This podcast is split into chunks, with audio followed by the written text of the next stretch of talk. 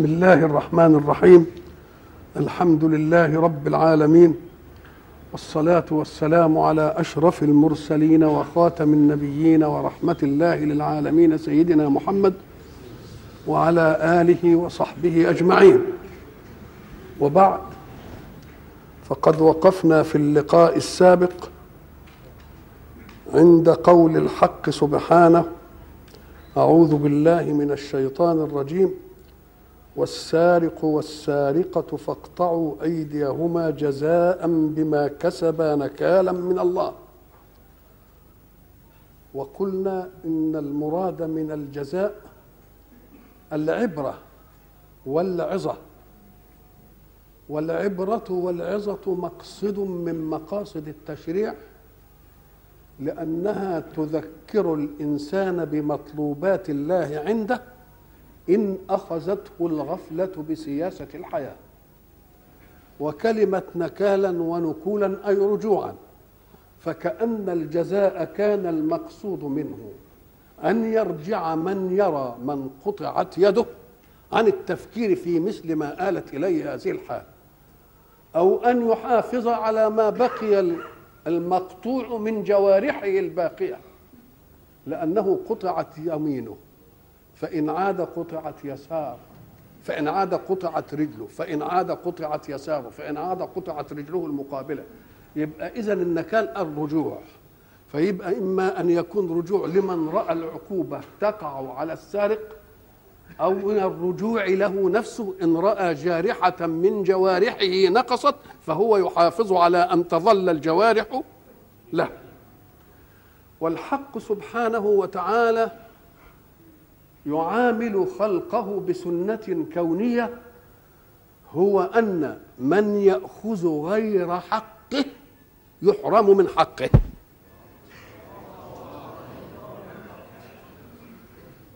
فالذين استحلوا كثيرا من الأشياء عند اليهود. قال الله لقد استحللتم ما حرمته عليكم. فلا جزاء لكم إلا أن أضيق عليكم وأحرم عليكم ما أحللت لكم.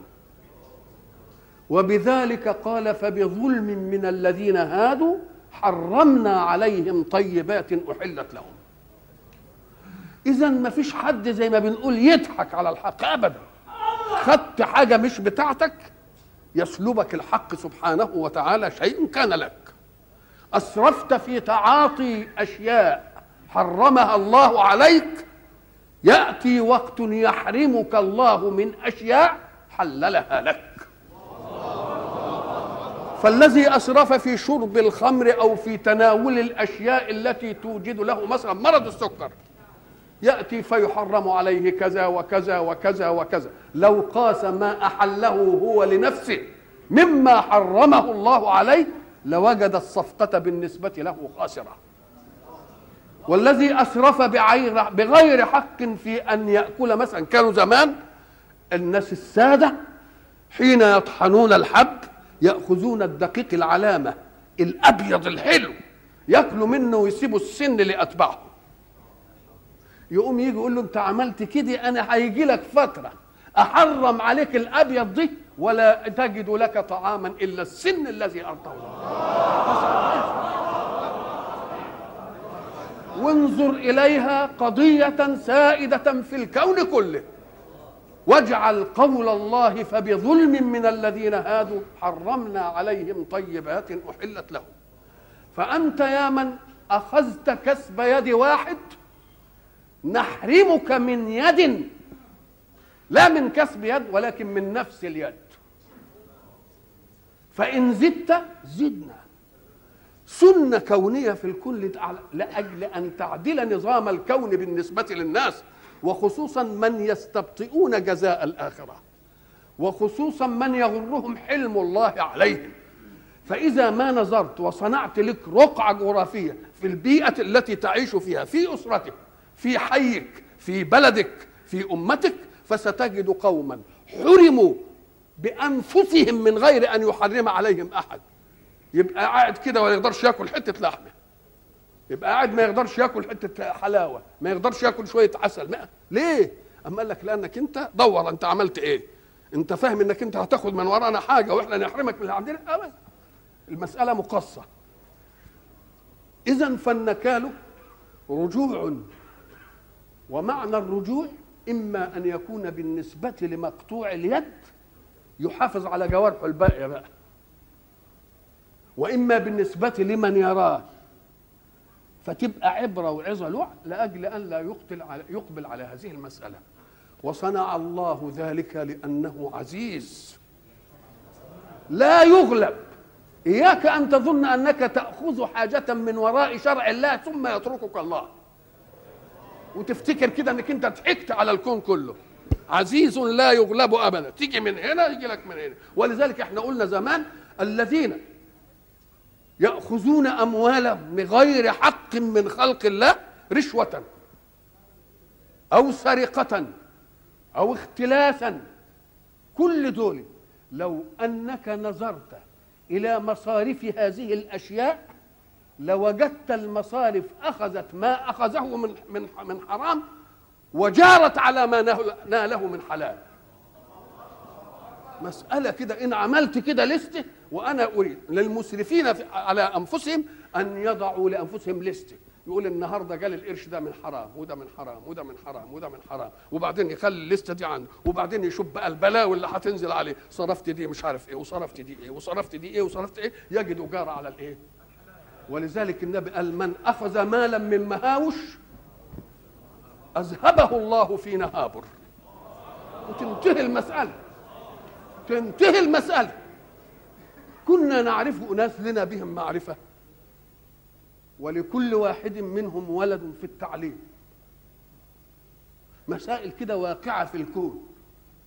واحد يعطي والله ابنه خمسة ساغ يقول له أنا معي مصروف الأمس. وآخر يعطي ابنه عشرة ساغ يقول له ودي تعمل لي إيه ويرميها في وشه. أي أيوة والله. فإذا تعجبنا واحد يقول له لا مش عايزه والتاني يقول له لا ما تقضيش. وبعد ذلك شاء الله أن يجمعنا الثلاثة. في زيارة مكتب تبع وزارة الري في الزقازيق. فلما جئنا لنخرج وإذا ببشكات الري يأتي بظرف أصفر كبير وفيه أشياء كثيره كده اداها لواحد منهم. فأخذوا إحنا خارجين ما هذا؟ إيه ده؟ ده شوية ورق أبيض وشوية نشاف وشوية اساتيك وشوية إقلام عشان العيال يعملوا فيهم الواجب وبتاع. قلت له آه أهو ده سر الدروس الخصوصية بتاعت كل يوم.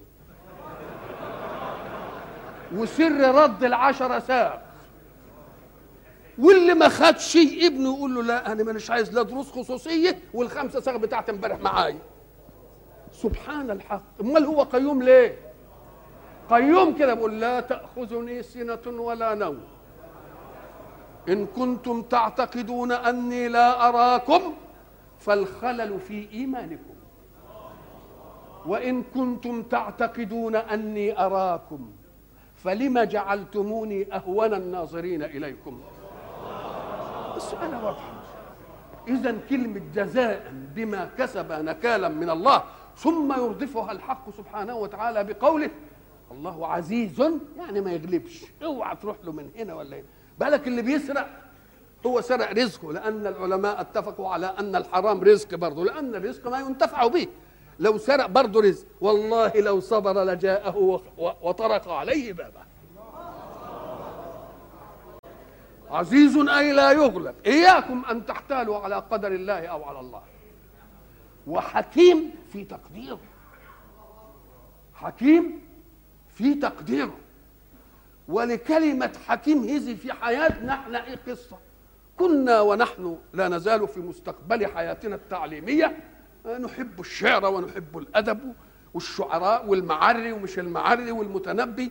وبعدين بقينا مرينا على المعري كده وجدنا فيه يعني حاجة كده يعني شوية إلحاديات كده فزهدنا فيه. وخصوصا عندما قرأنا قوله في قصيدته تحطمنا الأيام حتى كأننا زجاج ولكن لا يعاد لنا سبق. فأخذوا منه أنه بينكر البعث كرهنا المعرب شعره. وقلنا يغنينا الله عنه. فلا أقول أنا أو أقول صديقي أو أقول المرحوم الشيخ محمد عبد اللطيف رأى المعري في الرؤيا. لأن الشيخ فهم عبد اللطيف رحمه الله كان من المولعين بالمعارج. وعلشان رسالة الغفران بقى وكان له كتابة فيها في الرسالة وحاجات زي دي.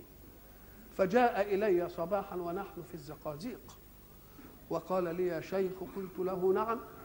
قال لقد رأيت المعرية الليلة في الرؤيا. وهو زعلان منك أنت.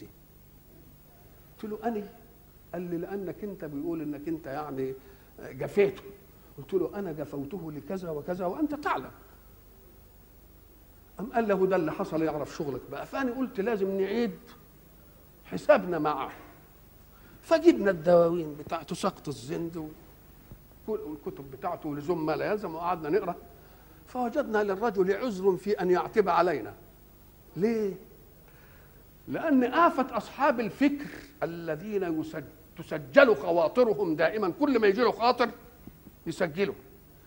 أن الناس لا ينظرون إلى تأريخ مقولاتهم. يجي الكلام قاله يما كان بيتأنزح بفكره وفيه تمرد على الله ولا بتاعه وبعدين ما يجيش للكلام اللي جه في الآخر بعد ما نضج. كتير من اللي إحنا حسين والعقاد. ما هو ابتدأوا حياتهم بكلام برضه وبعدين انتهوا إلى إيه؟ فهل يصح لمن يحكم عليهم أن يأخذهم بأولية خواطرهم؟ طب ما هم بيبقوا في فكرهم إنهم بدأوها بالشك. علشان يصلوا إلى الإيه؟ إلى اليقين. فقعدنا ندعبس. وجدنا قال اللي قال تحطمنا الأيام حتى كأننا زجاج ولكن لا يعاد لنا سبكه هو نفسه اللي بيقول بقى بعد ما بعد ما هدي. والمراهقة الفكرية راحت منه. يقول زعم المنجم والطبيب كلاهما. لا تحشر الأجساد. قلت اللي هو اللي بيقول إليكما. اوعى حد يقول الكلمة دي. إن صح قولكما فلست بخاسر. أو صح قولي فالخسار عليكما. يبقى كنه عاد. الشاهد بقى لما جينا في الأبيات بتاعته اللي هي يد بخمس مئين عزجد وديت ما بالها قطعت في ربع دينار. مش كده؟ هو كان قال بيت أنا امبارح ما رضيتش أقوله. هو قال بعد البيت ده على طول تحكم. وصف الحكاية بانها إيه؟ ما لنا إلا السكوت له ونستعيذ بمولانا من النار. قمت أنا صبحت قلت بعدها قلت للشفامي والله له حق والمسألة كذا كذا كذا كذا ولذلك أنا سأعاود قراءة شعره وأحاول إنني الأبيات اللي فيها كده أعدلها شوية كده. فلما جيت عند تحكم ما لنا إلا السكوت له ونستعيذ بمولانا من النار قلت إيه لو أنه قال وأنا أستأذنه لحكمة ما لنا إلا الرضاء بها. ونستعيذ بمولانا من النار. أدي معنى كلمة حماية. يبقى كل حاجة لها إيه؟ لها حكم. حين ترى طبيبا يمسك ولدا قلبه لا يتحمل المركد يعني البنك ويجري له عملية كده. أنت بتفتكر إن هو بيجري العملية دي انتقام منه ولا؟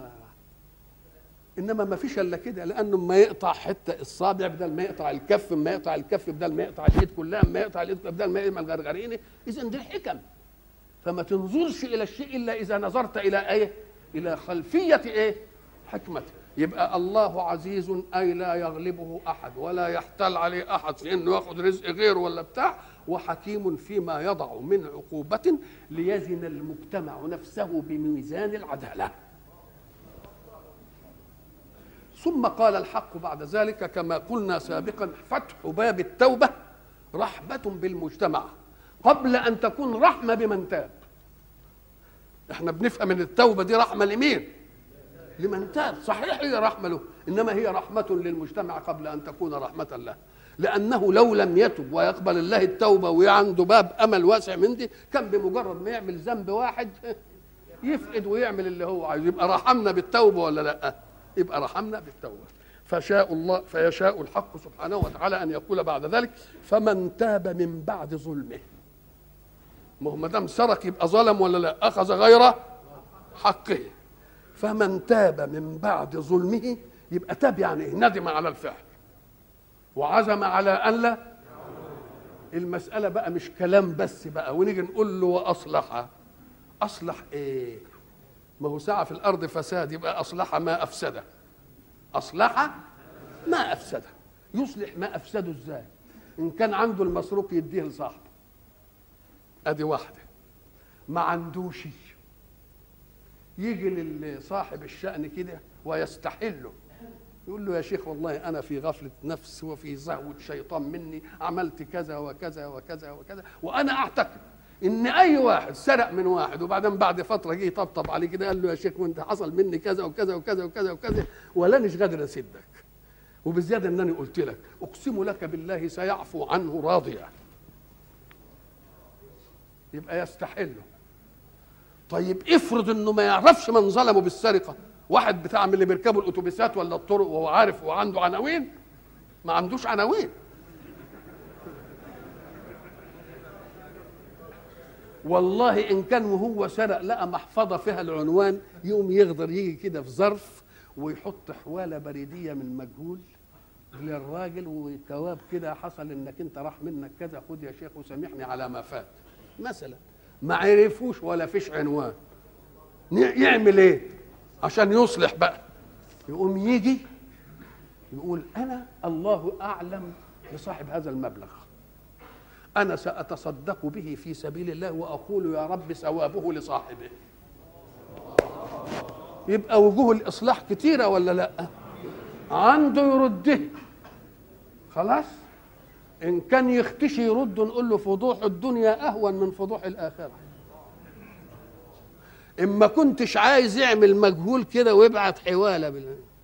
ما أنتش عارفه خالص اعمل إيه؟ صدقة. وقول هي يا رب أنت عارف مين؟ من صاحبها وتنتهي. فمن تاب وأصلح. آه من بعد ظلمه وأصلح فإن الله يتوب عليه. إحنا عندنا آيات كتير. ثم تاب الله عليهم ليتوبوا. الله. أكن توبة ربنا الأول. وبعدين هو يتوب. وبعدين يقول غفار لمن تاب. الله. إيه الحكاية؟ ثلاث مراحل أهي. نقوم نقول له لا فيه فرق بين تشريع التوبة من الله تاب عليهم أي شرع لهم التوبة. ليتوبوا فإذا تابوا تاب الله عليهم ومحى عنهم الم... يبقى اذا المراحل ثلاثة أهو. الأول عمل إيه؟ شرع التوبة. وبعدين يحصل من المذنب أن يتوب ثم يقبل التوبة. يبقى ثلاث مراحل. فإن الله يتوب عليه. إن الله غفور رحيم. صفة المغفرة وصفة الرحمة. وقلنا مغفرة لمين؟ ما هو يقول لك طب وانت حبيت ليه الجاني؟ ام قال لك لا ما أنا برضه رحمت المجني عليه ما خليتش ما خلتوش يستشرف عمله ويقعد يعور في الناس بقى. يبقى الغفران له والرحمة للإيه؟ له وللإيه؟ وللمجتمع كله. كلمة والله غفور رحيم أعطى الحق لنفسه طلاقة القدرة في أن يغفر وأن يرحم. فإياك أن يكون المجني عليه يقول ده ما كانش يستحق المغفرة والرحمة. يقول له والله أنت أصلك مالكش حاجة في الكون. أنت مالكش حاجة في الكون. هو اللي خلق وهو اللي عمل. يغفر يرحم يعذب. أنت مالكش حق على على ربنا. فكلمة غفور رحيم دي بيقول أنا. وبعد ذلك يردفها بقوله أنا غفور رحيم وأعمل اللي أنا عايزه طلاقة قدرة. ألم تعلم أن الله له ملك السماوات والأرض؟ أنا ليا ملك السماوات والأرض. أعمل دي وأعمل دي وأعمل دي وأعمل دي فإياك يا من اجترئ عليك وسرق منك تقول لي إزاي يغفر لي ده. لا أنا أنا مالك الإيه؟ السماء والأرض. بتاعتي ما حدش له حق عندي إلا الحق اللي أنا اوجبته على نفسي لكم. فلما أغفر ولما أرحم سيبوني أغفر وأرحم لأن لي إيه؟ قول الحق ألم تعلم أن الله له ملك السماوات والأرض؟ يعذب من يشاء ويغفر لمن يشاء. والله على كل شيء قدير. الله ألم تعلم؟ في أساليب البيان إذا أحببت أن تخبر بشيء. كان يقول إيه؟ الله له ملك السماوات والأرض. خلاص؟ يبقى خبر. إنما الخبر ده يبقى من مين؟ من المتكلم اللي هو ربنا. إنما يريد الله أن يكون الخبر من المخاطب. عشان يبقى إقرار منه. أنت لا تخرج الخبر مخرج. الاستفهام إلا وأنت واثق من أن جواب الاستفهام في صالحك. يجي واحد يقول لك أنت ما بتأدينيش حقي أنت مهملني. تقوم تيجي تقول له إيه؟ أنا أحسنت إليك. خبر من عندك أنت اللي قلت. لكن عايز تخرجه خبر منه تقول له طب بالله كده ألم أحسن إليك؟ الله يبقى الخبر يجي من مين؟ منه هو. ألم أحسن إليك استفهام؟ والاستفهام يريد جوابا فكأنه حين يريد أن يجيب يدير كل شيء فلا يجد أمامه إلا أن يقول نعم أحسنت لي. فبعد أن كانت من المتكلم أصبحت من مين؟ وبعد أن تكون من المتكلم قد تكون دعوة. تبقى من المخاطب إقرار ولا لأ؟ يبقى ألم تعلم؟ ولذلك يقول لي ألم نشرح لك صدرك؟ طب ما كان يقول له شرحنا لك صدرك إنما خبر من من ده؟ من المتكلم. وهو يريده منه يقول له ألم نشرح لك صدرك؟ طب كان يقدر يقول له أشرحنا لك صدرك؟ ممكن. يقول له إيوه شرحت صدري. ما جابهاش حتى لا يكون إيحاء بجواب الإثبات بل جابها بالنفي. تقوم يجي واحد يجادلك كده يقول لك أنت ما عملتش ويايا وعملتش ويايا وما عملتش ويايا تقول له صحيح كلامك ده يا أخي. أنا ما صنعتش وياك كذا. أنا ما صنعتش وياك كذا. أنا ما صنعتش بيجيبها بالنفي أنت. عشان هو يجيبها بالايه يبقى يجيبها بالإثبات. يبقى ألم تعلم معناها الله على كل شيء قدير لا دعوى من الحق ولكن استفهام الخلق ليديروا الجواب على هذه فلا يجدون جوابا إلا أن لله ملك السماوات والأرض. يبقى ده كلام إيه؟ حجة وإقرار منكم مش كلام واخبار منه. ألم تعلم أن الله على أن الله له ملك السماوات والأرض؟ تقول له يا أخي طب ما في حتت في الأرض ملك. تقوم تقول له إيوه صحيح فيه لكن فيه فرق بين أن تملك ما لا تقدر على الاحتفاظ به تملك البيت وتملك الأرض إنما ما تقدرش إيه؟ تحافظ عليه. اذا ففيه ملك لمالك وفيه ملك لملك. فيه ملك لإيه؟ لمالك وفيه ملك لملك. في دنياي كل إنسان يملك ولكن مش كل إنسان ملك. الملك يملكني ويملك اللي املكه خلاص كده؟ ده في دنيا الأسباب. وبعدين في الآخرة قال لك هي دي بقى اتمنعت السببية دي. لمن الملك اليوم؟ ولا حد له حاجة خالص ولا لك ملك ولا لك بتاع. كانت في دنيا الأسباب لك ملك. إنما دلوقتي ما عادش خلاص انتهت المسألة. لله ملك السماوات والأرض. ألم تعلم أن الله له ملك السماوات والأرض؟ يعذب من يشاء ويغفر لمن يشاء. القارئ للقرآن بقى بإمعان يقوم يجد فيه عبارات تجمع بين أمرين أحدهما يتقدم والآخر يتأخر. وبعدين يجي الأمر بالعكس واحد يتقدم كلمة يعذب من يشاء ويغفر لمن يشاء الوحيدة في القرآن. كلها يغفر لمن يشاء ويعذب من يشاء. بس هي دي. ولا إيه كده يا سيادة؟ بس هي الوحدة.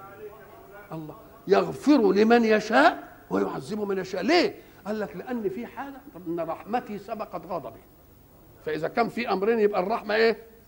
إلا هذه الآية. إيه إيه التعليل؟ أهو تفنن في الأساليب. نقول لا مش تفنن في الأساليب. ده جمهرة الآيات في هذا المعنى يغفر ويعذب. دي يعذب؟ قال لك طيب ما نشوف كده. السياق. أم قال لك هي الآية دي جاية فين؟ بعد إيه؟ السارق والسارقة وده يقتضي تعذيب ولا لأ؟ وبعدين من تاب يقتضي المغفرة ولا لأ؟ يبقى الحوادث السرقة أول والتوبة بعد يبقى كلام منطقي كلام إيه؟ كلام منطقي يعذب من يشاء؟ ويغفر لمن يشاء طب تعالى كده أم قال لك والآية برضه جت بعد السرقة جاءت بعد آية ألم ألم تعلم أن الله له ملك السماوات والأرض والله على كل شيء إيه؟ تبقى جت بعد السرقة وبعد الآيتين دول يبقى لازم الآية اللي تيجي تسجيل ده إيه تخدم الاثنين أم قال لك طب ودي تخدم القدرة إزاي؟ أم قال لك شوف بقى شوف اللفة جاية إزاي؟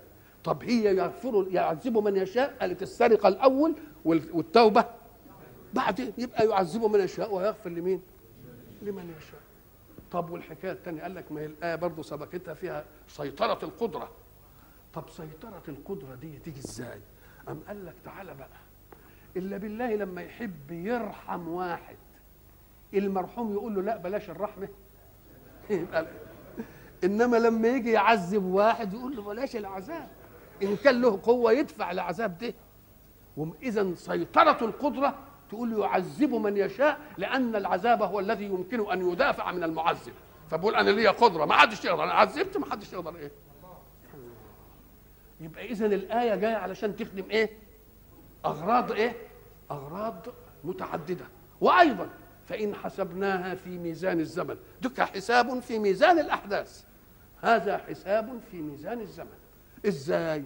أم قال لك هو التعذيب اللي هنا هيبقى إزاي؟ أم قال لك التعذيب قسمين تعذيب الحد ويبقى عذاب في الآخرة. مش كده؟ والمغفرة في الآخرة.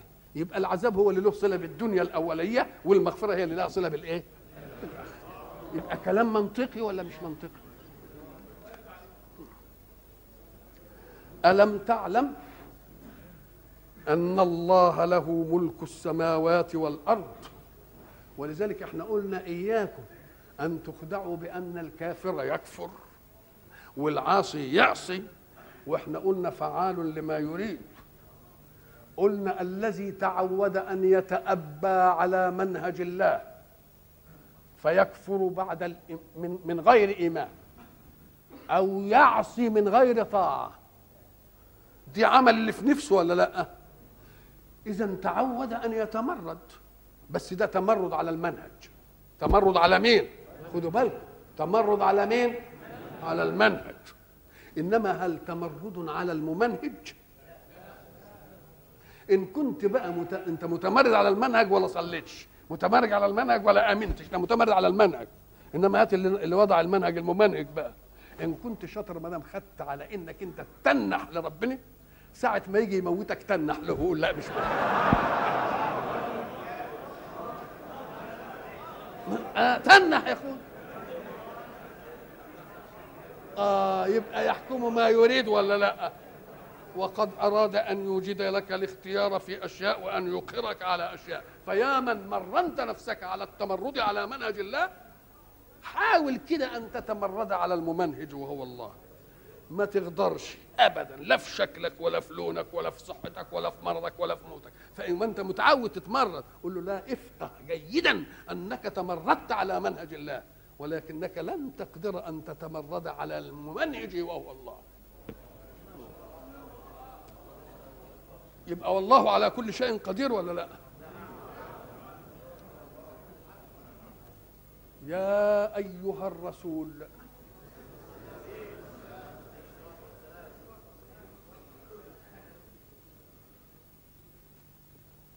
إحنا في النداء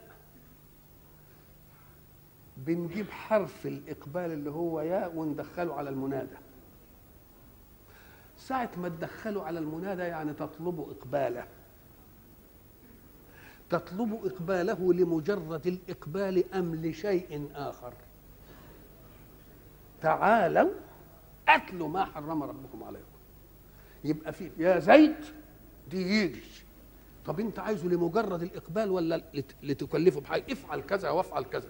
ففيه شيء يراد به الإقبال فقط وفيه أمر بعد علة الإقبال إيه؟ إذا ما ناديت إنسان بتناديه بال- بالعلم المشخص. العلم المشخص. إن كنت في بيت ولا فيش فيه تكرار أسماء. عايز محمد تقول يا محمد. عايز علي تقول يا علي عايز إبراهيم تقول يا إبراهيم. مش كده؟ خلاص الذات مشخصة بهذا. طب افرض الاثنين في البيت محمد. لازم تجيب وصف مميز. مش كده ولا لا؟ الوصف المميز إما أن يكون بالإشارة أو يكون الحضور هو الدلالة قدامك محمد بس ده هو. إنما في البيت محمد تاني أو قاعدين لاقيين يا محمد وتعمل الإشارة كإيه؟ كمرجح. لو ما كانش فيها إلا محمد ما تشيرش حتى. إنما ما دام عملت يعني يعني أنت يا محمد أنت. وعايز تتحدث عنه تقول له محمد الصغير محمد الكبير محمد الرزل محمد المؤدب محمد التلميذ محمد الفلاح لازم تجيب مشخص. لأن النداء طلب تشخيص. حين ينادي الحق سبحانه وتعالى أشرف من ناداهم الله رسله. أشرف من ناداهم الله رسله. كل الرسل ناداهم الله بمشخصاتهم العلميه يا آدم هو اسمه آدم. والمشخص العلمي لا يعطي وصفا إلا تشخيص الذات بدون صفاتها. يا آدم يجي آدم. طب عال كده. يا إبراهيم قد صدقت الرؤيا. يا نوح اهبط بسلام. يا موسى إنني أنا الله. يا عيسى ابن مريم أأنت قلت لإيه؟ الله. كله بيناديهم بمين؟ بالمشخص العالمي الذي لا يعطي إلا التشخيص.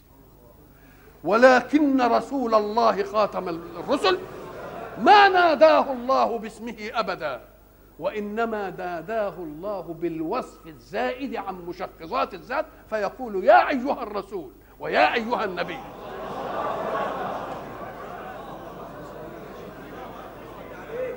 الله. بقى كل ما هم كلهم رسل. إنما كأنه بيقول الرسول الذي جاء ناسخ للكل ومؤمن في دينه بالكل هو ده اللي يستحق اسم إيه؟ هو ده؟ اللي تقوم الساعة عليه هو ده مين؟ ولذلك تجد خطاب الحق سبحانه وتعالى لرسوله دائما يا أيها الرسول يا أيها النبي. ما يقولوش يا محمد زي ما قال يا آدم ويا نوح ويا إبراهيم ويا موسى ويا ده نوع من الإيه؟ من التكريم إحنا يا أيها الرسول لا يحزنك الذين يسارعون في الكفر. يحزنك. وفيه يحزنك في قراءة يحزنك. يعني ما تزعلش من الذين يسارعون في الكفر. حين يخاطب الله سبحانه وتعالى رسوله بأن لا يحزن يبقى لازم نعرف الحزن على إيه؟ الحزن لا ينال شر خصومه. فبيقول له اوعى تحزن لانني وراك واياك ومش ممكن حرسلك رسول واخذلك. فاذا ما تحزنش من العملية دي لن ينالوا منك شيئا. ما يمكن حزن النبي حزن آخر حزن اسمه الحزن المتسامي. اللي ربنا بيقول لعلك باخع نفسك الا يكون. يعني مش بيحزن. على نفسه منهم. ده هو بيحزن عشان قال له انت عليك البلاغ ولا تزعلش لما ما يؤمنوش. فلعلك إيه؟ باخع نفسك على اثارهم إن لم يؤمنوا بهذا الحديث. اسفا لا أنت ما عليكش دي مالكش دعوة بها دي. وديك آية تانية فلعلك باخع نفسك ألا يكونوا مؤمنين. المسألة الإيمان دي أنا لو عايزهم مؤمنين ما كنتش قدرت ما كنتش خلوهم يقدروا يكفروا.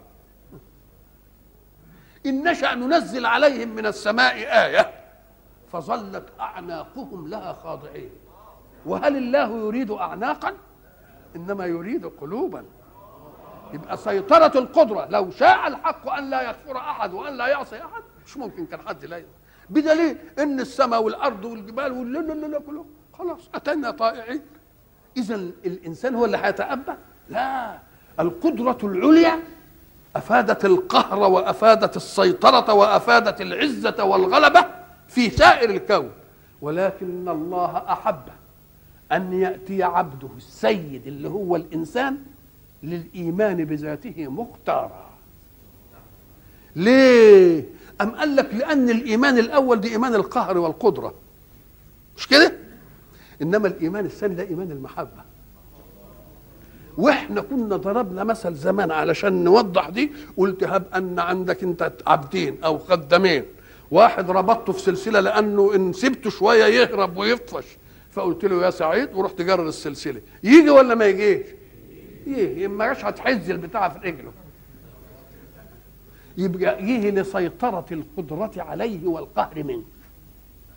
واحد تاني مسعود سايبه حر. قلت له يا مسعود وجالك أيهما أحب لك؟ مين؟ النتيجة واحدة في المجيء إنما مين اللي جه عن حبه وهو يقدر أن لا يجيء يبقى الثاني كذلك الإنسان. فكل كل أجناس الكون مسخرة بالقدرة. مفيش حاجة تقدر فيه ولذلك قالوا له إيه؟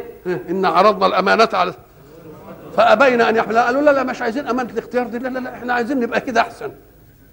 إحنا عايزين نبقى كده أحسن. وحملها الإنسان إنه كان إيه؟ ظلوما إيه؟ ظلوما جهولا. يبقى اذا لا يحزنك. قال له لا يحزنك. إما الحزن من جهة إنه خايف على منهجك منهم لا. أنا نصرك وأني مش همكنهم منك. ما تحزنش منهم. وإن كان الحزن عليهم لا. أنا اللي خلقتهم مختارين وأحب أن أعرف من يجيئني إيه؟ حبا وطائعا. هو ده اللي أنا عايزه. لأن. ثبتت صفة القدرة في غيرك من الأجناس. بقيت صفة المحبة فيك أيها المختار. فما تحزنش لأنني ما عملتهاش لنفسي. ما عملتهاش؟ هو سيدنا موسى قال لربنا قال له يا رب أنا أسألك بعزتك وبذاتك وجلالك أن لا يقول الناس في ما ليس فيه. يعني ما إيه؟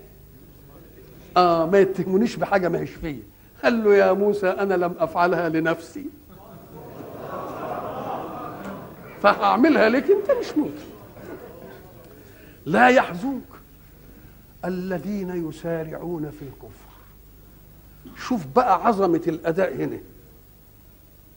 شوف ربوبية التعبير. لا يحزنك الذين يسارعون في الكفر. هو أنت لما تقول سارع تقول سارعوا إلى مغفرة. سارعوا إلى مغفرة. لكن هنا يسارعون في الله الله الله الله. طب لو قال سارع يسارعون إلى الكفر. كأن ثبت لهم ايمان وبعدين هم بإيه؟ بيروحوا الكفر. فكأن الكفر ما حصلش. لا. هو يريد أن يقول له إنهم يسارعون في دائرة الكفر. كفر نمرة واحد عايزين يدخلوا في كفر نمرة أربعة. فالمسارعة هنا في إيه؟ في مجال الكفر. مش المسارعة إلى الكفر.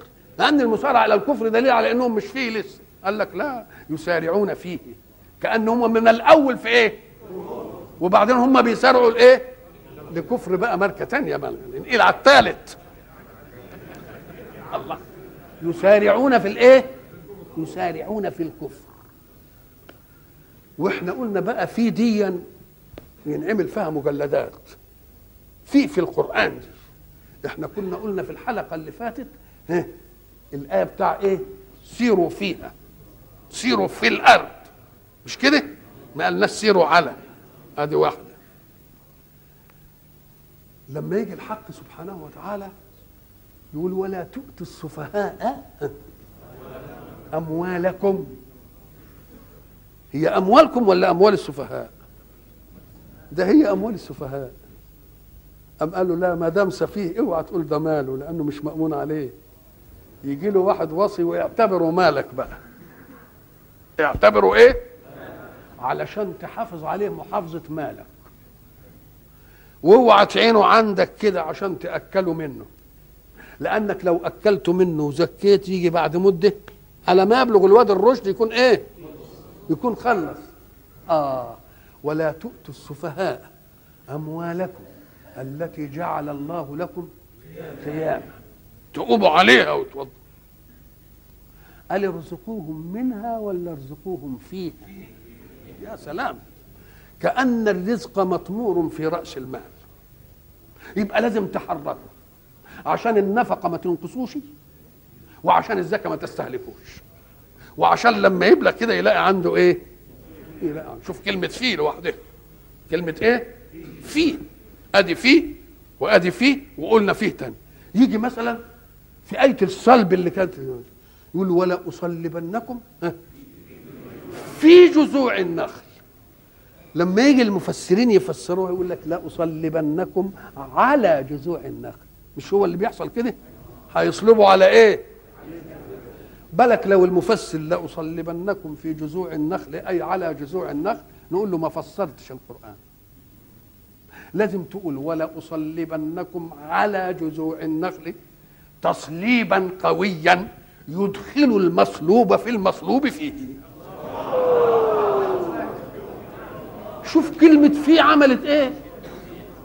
يقعد يجيبها كده وهات عود كبريت كده وحطه على صبعك. وبعدين هات الفتلة. واقعد لف الفتلة على العود والصابع. كل ما تشد الفتلة قوي يدخل العود في مين؟ لحد ما يبقى جوه. فكأن ولا أصلبنكم مش على الجذوع في الجذوع. يبقى دي من معطيات فيه ولا لأ؟ من معطيات فيه. آه. يبقى الحق سبحانه. لما يجي بقى المفسر يقول ولو أصلبنكم في جذوع النخل إياك أن تقول على جذوع النخل وتسكت. وإلا يبقى إيه العلة في إنني شلت على وجبت فيه؟ إيه يعني؟ طب ما كان يقول على وخلاص وتنتهي. مش كده ولا لأ؟ وخصوصا إن دي حرف ودي حرف. مش كده ولا لأ؟ مم طيب. نقول له لا لازم تقول كده. ولا أصلبنكم في جذوع النخل أي لا أصلبنكم على النخل إيه؟ على جذوع النخل تصليبا قويا بحيث يدخل المصلوب في إيه؟ في المصلوب فيه أدي القوة بقى الايه لا يحزنك الذين يسارعون في الكفر فكأن المسارعة إما أن تكون بإلى وإما أن تكون بفي. فإن كانت بإلى فالمسارع منتقل إلى شيء لم يكن فيه ساعة بدأ السرعة. ولكن فيه يبقى كان فيه قبل أن يبدأ أن إيه؟ أن أن يسارع. لا يحزنك الذين يسارعون في الكفر. أراد أن يبينوا من الذين قالوا آمنا بأفواههم ولم تؤمن قلوبهم. كأن الإيمان ده محله إيه؟ محله القلب. يبقى الإيمان محله القلب الإسلام محله الجوارح. ولذلك قالت الأعراب إيه؟ آمنا. قال لهم لا لا حسبوا على العبارة شوية. لم تؤمنوا. ولكن قولوا أسلمنا. بنعمل الأعمال ويمكن يروحوا في الصف الأول من الصلاة. ولما يدخل الإيمان في قلوبكم يبقى الإيمان محل إيه؟ محل القلب. هم قالوا إيه؟ قالوا آمنا بأفواههم. يعني قالوا بأفواههم آمنا. الله قالوا بأفواههم آمنا. وهل الإيمان منطقته الأفواه؟ إنما منطقته القلوب. يبقى قالوها بأفواههم وما مرت على قلوبهم. طب ما أنا بقول آمنا لكن مرت على مين؟ مرت على قلبي. لكن حين يقول قالوا بأفواههم إيه؟ آمنا. اي لم تمر على مين؟ لم تمر على وما دام قالوا بأفواههم آمنا وما مرت على قلوبهم يبقى دول المنافقين. وما دام منافقين يبقى كل يوم هيبدو منهم إيه؟ أشياء تدخلهم في إيه؟ الكفر. يبقى هم من الأول باطنين الإيه؟ الكفر. وبعدين بيسارعوا برضه وهم في مجال مين؟ وهم في مجال الكفر. من الذين قالوا آمنا بأفواههم ولم تؤمن قلوبهم. ومن الذين هادوا يبقى صنفين اثنين اللي بيسارعوا في الكفر. المنافقون الذين قالوا بأفواههم آمنا والذين هادوا وإلى لقاء آخر إن شاء الله.